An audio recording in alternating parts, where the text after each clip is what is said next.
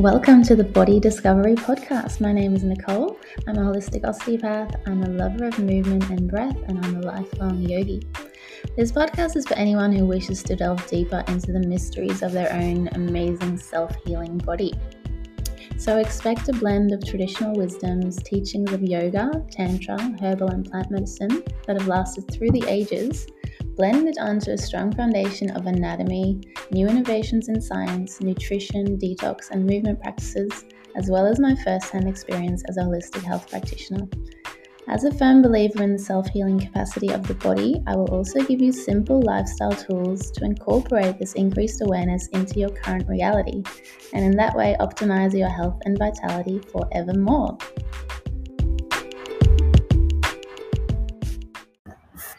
All right, today is the day I'm going to address a topic that I've been meaning to address, but I've been hesitant to address because it's such a large topic um, and it can go anywhere, really, especially when we're talking about the body.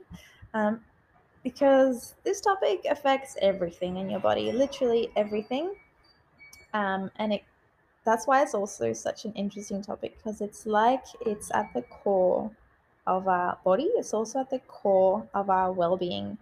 So, the topic I'm talking about is breathing, and breathing really bridges um, science with spiritual practices in a sense that breathing also bridges body and mind. It bridges your physical symptoms with your emotional state. It's so evident to me in practice, both in my yoga practice, using breathing tools which allow me to either feel more energized or more calm, as well as in my practice seeing patients osteopathically.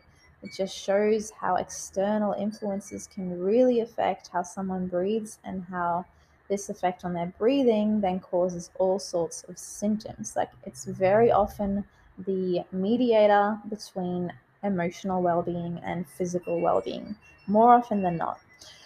Um, so, one of the main reasons this is is because um, often we don't breathe fully anymore. So it's become quite evident to me that a lot of the time we we really love breathing in, but we don't really love or enjoy breathing out. it's almost like a surrender or a trust thing where we know how well um, oxygen serves us and how good oxygen is for us, but it's like we're scared to actually let go. So, um, any kind of fear we have in our body or any kind of trauma often comes up as a fear of surrender, and in that sense, a fear of exhaling as well. So, and when we don't breathe out properly, that then affects our muscles of breathing. And the main muscle that we'll talk about today is the diaphragm, which sits right between your rib cage and your abdomen. So it's this sheath of muscles that um, goes all across your body. So it connects from the front of your ribs, like the bottom of your rib cage, to your vertebra at the back. So it sits just underneath your lungs, it's attached to the lungs, and it's on top of your abdomen and your organs. All right. So when um, this diaphragm it sits in such a central position that it affects so many things. And how cool is it that it's affected by our breathing which is then affected by our emotional state and whichever situation we find ourselves in? So it really shows that everything around us in our life affects our physical well-being. So that's why i love this topic so much. Um, let's talk about how the diaphragm actually should work. So, the diaphragm contracts when we inhale and it relaxes when we exhale. So, the diaphragm is a dome shape. So, imagine imagine an umbrella and imagine it imagine putting it up halfway. All right. so that's your diaphragm when it's relaxed. Okay. so your diaphragm's relaxed when your umbrella's up halfway. Then when it contracts, it's got these two little um, protrusions of muscle that come just off the back. Um, and they, they become ligaments that attach to the back of your spine. So when the muscle contracts, it actually flattens out. So imagine putting your umbrella up all the way now. And that's your diaphragm when it's contracted. So it's flattened out. It flattens out, and because it's attached to the bottom of your lungs, when it flattens out, so it's flattening out from its dome shape to its flat shape, and it's pulling the lungs down with it. So the diaphragm's pulling down into your abdomen, pulling the lungs down with it, and increasing the space, the volume of your lungs.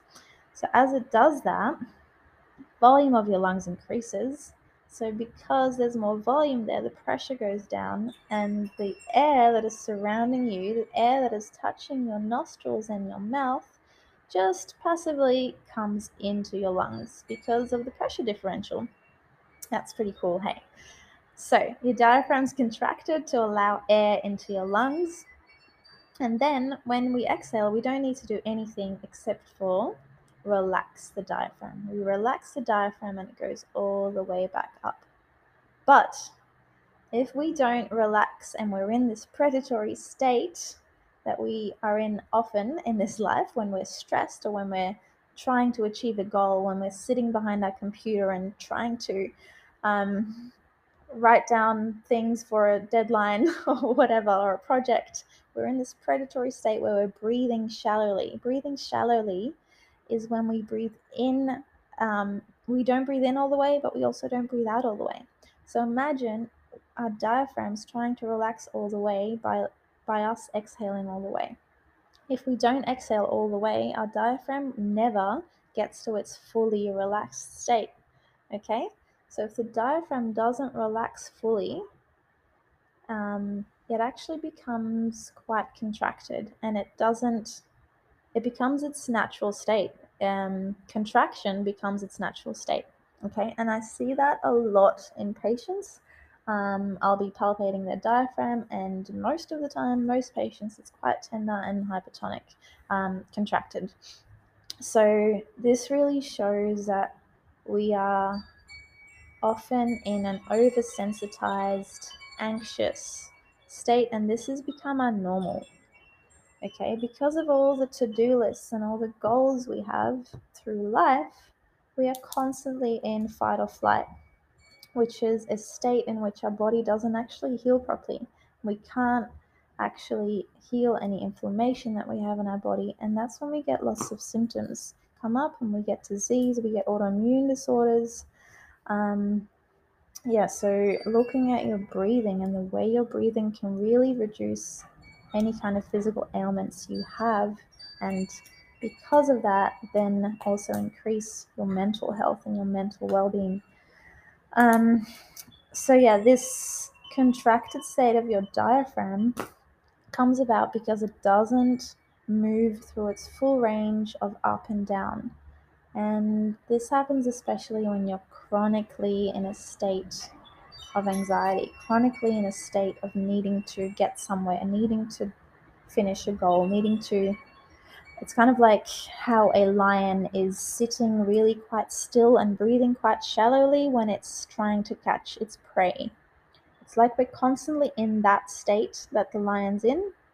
It's not relaxed. It's trying to be really still. It's trying to not move its body, so it's also not breathing properly. So that's something that we actually it becomes a habit. It becomes such a habit that the diaphragm stops knowing that it's meant to relax. Okay. um, and it becomes weaker as well. So we can get a really weak diaphragm, a weak overcontracted diaphragm. Um, so that's what most breathing exercises will address. So, one of the main breathing exercises that I try to get people to do, like most of my patients, is to extend their exhalation. So, as we were saying before, when you exhale, your diaphragm relaxes. And that's something we don't do very often in life if we're in this predatory fight or flight state. So that's something that we be, that's something that we want to make a habit again. We want to exhale. We want to surrender to life. Okay. We want to have faith in life that everything's going to be okay and not hold on too much to this oxygen to this inhalation. Okay. Like we're fine. We don't need the breath. um, so, how you can do that is really simple. You can just do a 4 4 breath. So, breathing in for four seconds and then breathing out for four seconds. Once you get this and do this 10 times or so, and it becomes easy, you can extend the exhalation to six seconds. So, you breathe in for four, breathe out for six. All right, and try to really breathe out fully. a way you can do this is by even putting your hands on your rib cage and pushing down on your exhalation. All right. And once you've done the six and that becomes easy, breathe in for four and then breathe out for eight and do that for a while.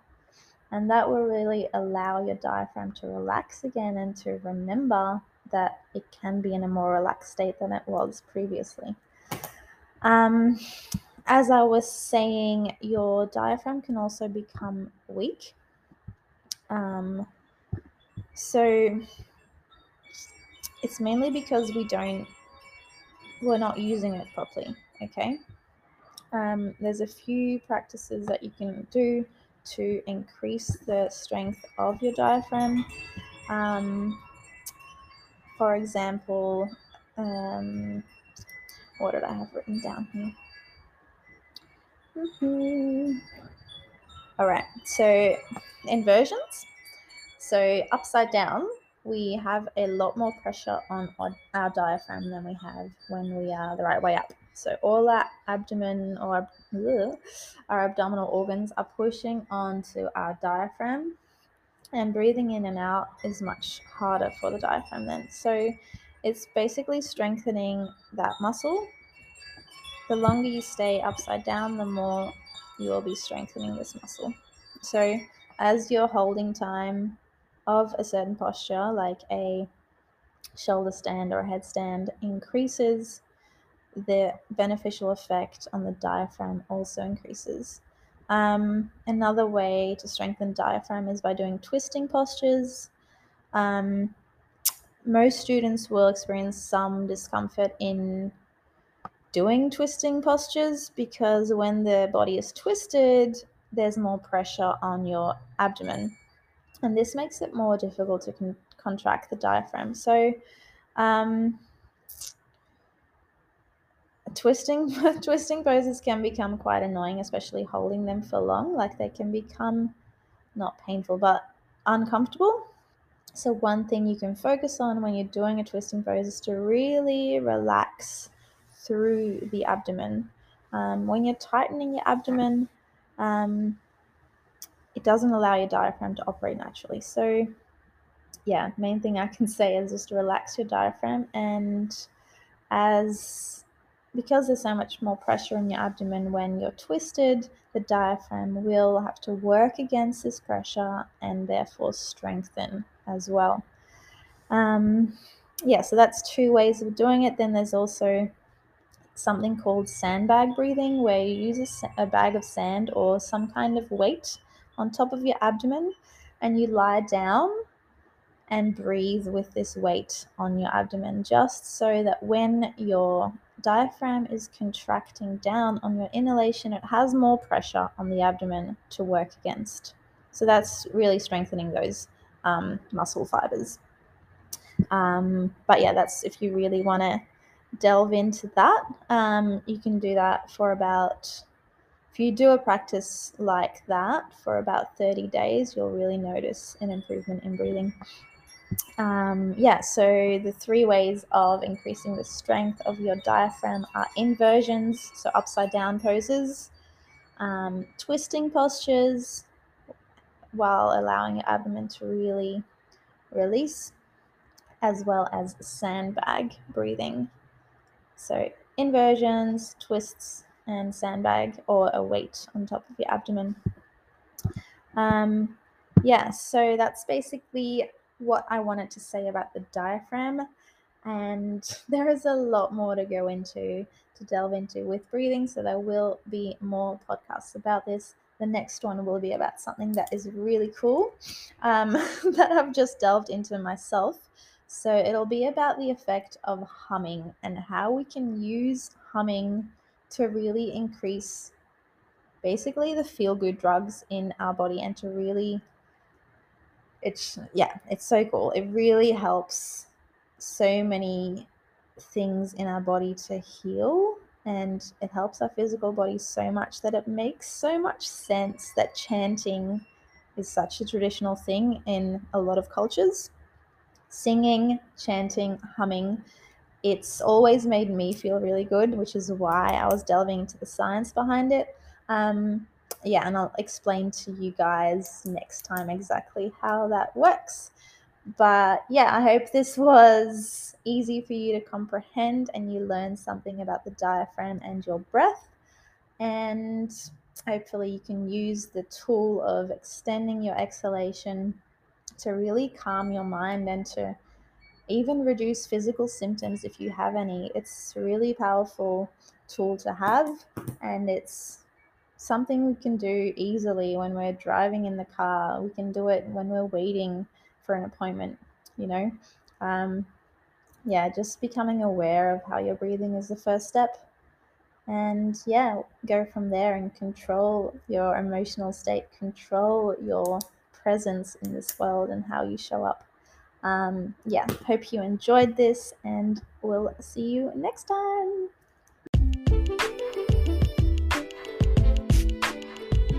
Thank you so much for listening. I really hope you got something out of that. If you would like other people to access this as well, please just give me a review or subscribe, and that'll just bring me up in the rankings and allow me to be visible to more people. Um, if you'd like to learn more about me or any practices, just head to my website or my Instagram. Um, yeah, and I will see you next time, and we can delve into some more mysteries of the human form.